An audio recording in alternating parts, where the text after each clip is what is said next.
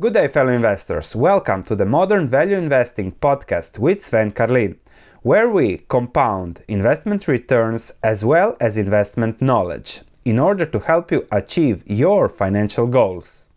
Good day, fellow investors. Welcome to the channel where we discuss the stock market but with a long term perspective. And when we discuss the stock market, this is an example of the frenzy in the housing market in Sydney, in this case, an auction for a house. Look at how many interested buyers. We can say that something similar is going on also in the stock market. Robinhood is going public. We have seen the numbers there. More than 50% of customers are first time investors. So there is a huge flow of new investors, new money to the market with revenues of perhaps a billion, two billion, in 2021 depending on what the market does a market cap expected of 50 billion so that's 25 times sales coming into the market many of these people will rush into buying likely the stock so we are living in an environment where we can say there is a frenzy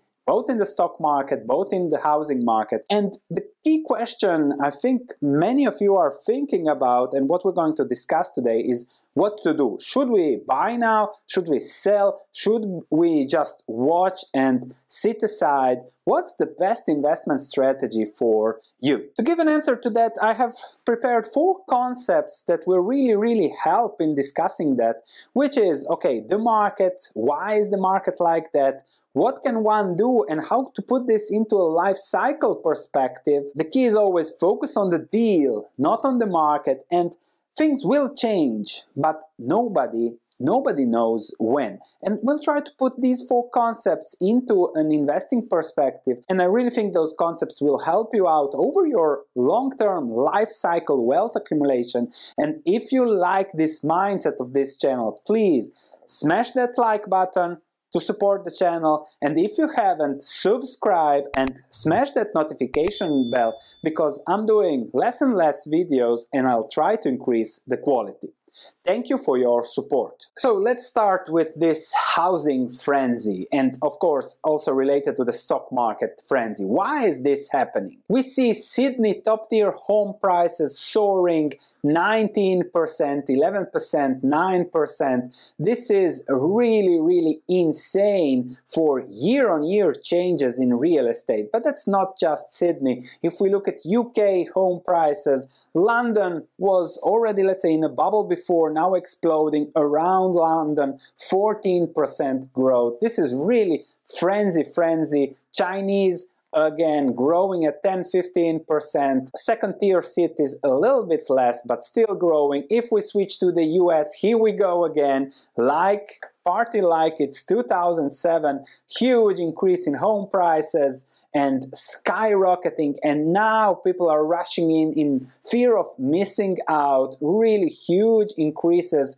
in home prices that will lead to inflation down the road and maybe a change like it was the case after the 2007-8 financial crisis. But you never know when this change will happen. Maybe we are here in the bubble. Maybe we are here. And that's always the difficult part of knowing. And why is it happening where there is plenty of money, which is a concept that we have to understand when assessing the market. And then when you know there is so much money, so much frenzy with people, you have to also switch from thinking about the market to thinking about the deal because there is frenzy like we've seen in Sydney, but there are also market pockets that are not that exuberant. And what's different this time? Well, low mortgage rates make housing more affordable now with low interest rates, historically low mortgage rates, make housing more affordable now than that was the case. If you look at the blue line, the affordability line,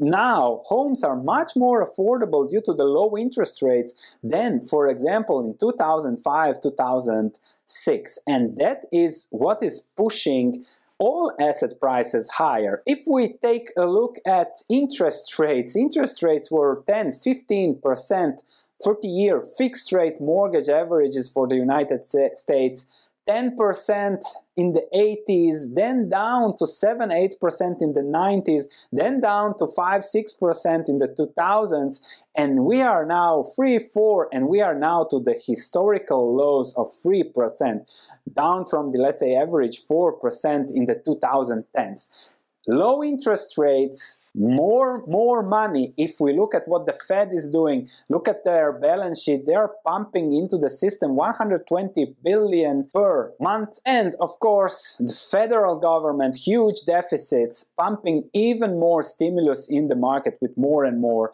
debt. The consequence is pretty simple. Everything goes up in value, and there is nothing you can do about it because when people have money, they see skyrocketing prices, everybody wants to rush in, which is the opposite of what was the case in 2010.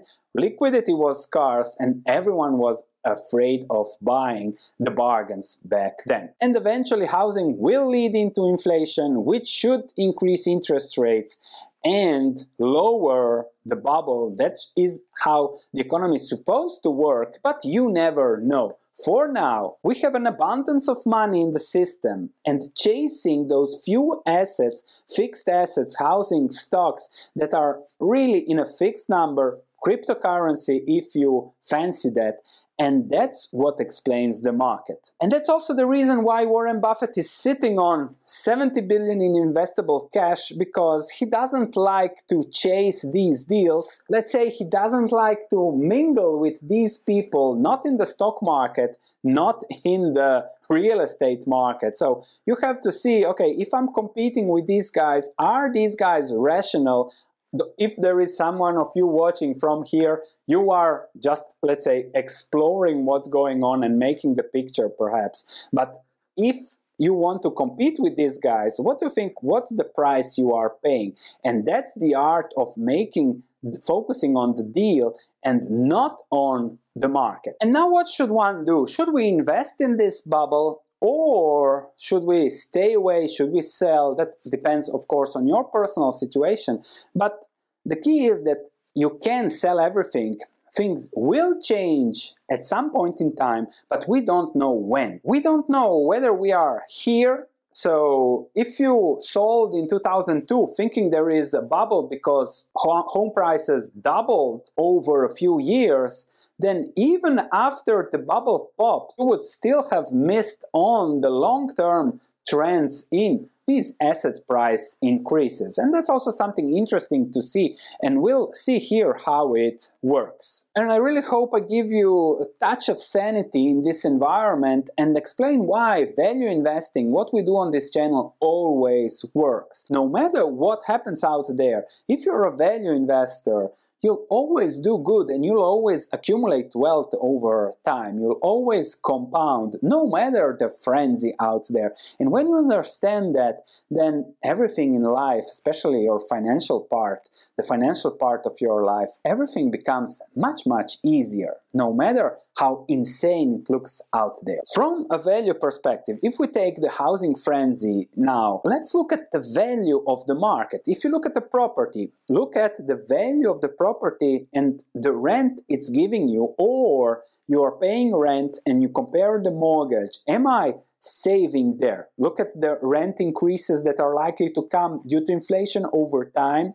Compare that to the fixed mortgage you can pay, house costs and everything, and then make a rational investment decision based on the value to you, not whether the market will go up or down, the rents, but really say, okay, if I pay 1000 in rents the affordability ratio is still low and I can pay 700 in mortgages, then the mortgage is better than the rent. Plus, you get all the upside in 30 years because the house is yours.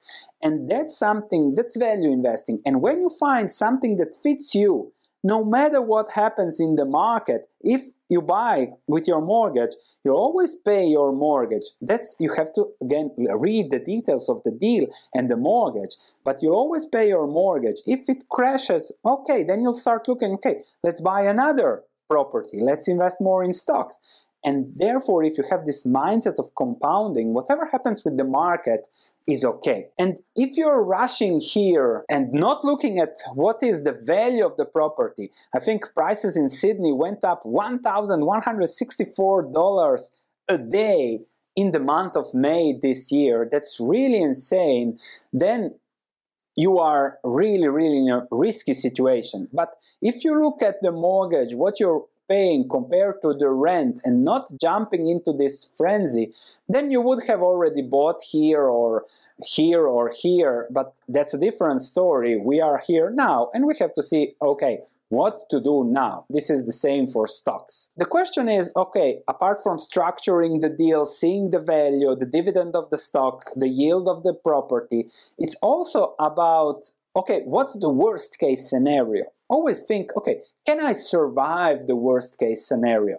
Whatever the investment is. If you can survive the worst case scenario, then on that you can compound into eternity no matter the situation if interest rates go up home prices will crash stocks will crash if there is inflation the fed has to intervene there is no way to avoid that and that's something you have to see. Okay, what happens if stocks crash 40%? What do I do? Well, if you like what you bought, you buy more with your income from your salary, with the dividends that come in. Maybe something, some company will be taken over at a premium, you reinvest that. The key is that you compound in that life cycle and that is what actual investing is and that's the best answer i can give you in this environment think about accumulating wealth no matter the market. And when it comes to concepts of investing, we are investing over a life cycle. My goal is always financial freedom. So if you have your goal and you look at your goal over your life cycle, you must accept bad periods and good periods. If we look at the Dow, this is a beautiful chart from Mohnish Pabrai.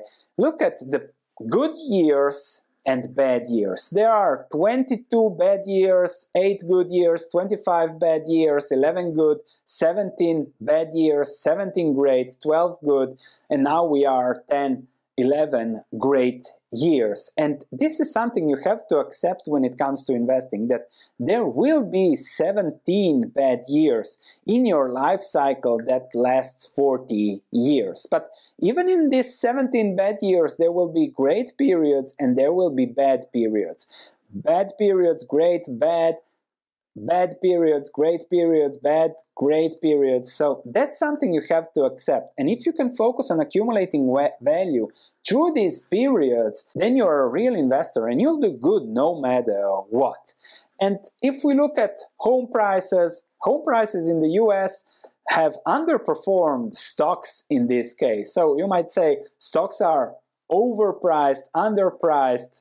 That's a relative thing to say, but you have to look okay, the dividend yield 1.5% for stocks now with the growth, home prices, okay, can I get a rental yield of 3% with inflation protection and growth? And then you always compare the deals and the yields there. In the UK, home prices have followed the stock market, different stock market. In Spain, home prices are still significantly below the 2007 bubble where all of Europe wanted a second home in Spain and it takes more than two decades to let's say clean out this bubble. But for example, in Germany, you see that home prices have more than doubled compared to the 40% decline in Spain. So it's always about the specific property, go bottom up fishing. Don't look at these frenzies because somewhere there is a frenzy and somewhere the market is totally forgotten. But if you're a value investor, you can fo- focus on these pockets of the market and then you can find value, something that is good for you. People tell me here around it's too expensive, prices are going up.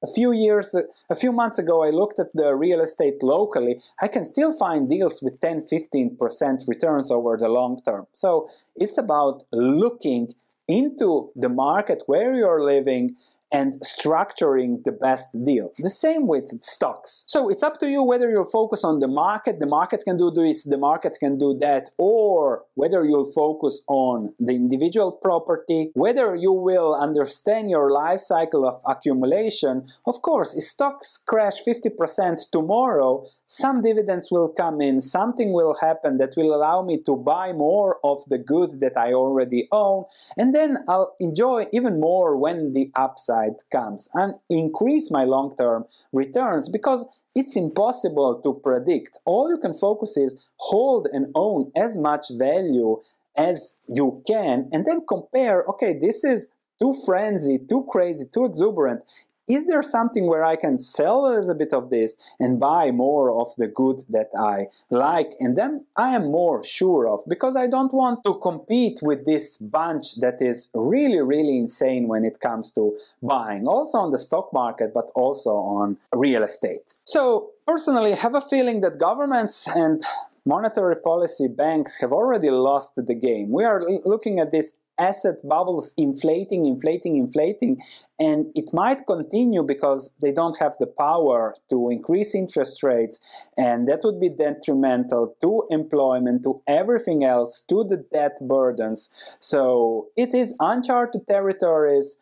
The bubbles might just keep on bubbling. So the only thing we can do is focus on value, find the best value, and be invested. Because if you think you are holding cash and ha- cash can be value, look at my trillions here of worthless money 50,000 there is somewhere I have a 50 trillion so look at how big of a trillionaire I am and this is all worthless money which happens when people print. So been there twice so I know how it works and therefore owning assets is the answer but the answer is also focusing on owning great assets. And i will keep doing what i have been doing for the last 20 years looking at the best deals i can find for myself something that i'm happy owning something that if it crashes 50% i'm happy buying more businesses that will not be affected no matter what the market throws at them. Real estates that are great properties no matter what the market throws at them. And that's investing. And if you like that kind of investing then this is the channel to subscribe. If you want to check what i do on a professional basis stock market research in-depth research on businesses to invest, check my stock market research platform. Thanks for watching, smash that like button. Thanks for listening. If you have any comments, please let me know. If you enjoyed this podcast, please leave a 5-star review as it means a lot to me. Thank you and I'll be speaking to you in the next episode.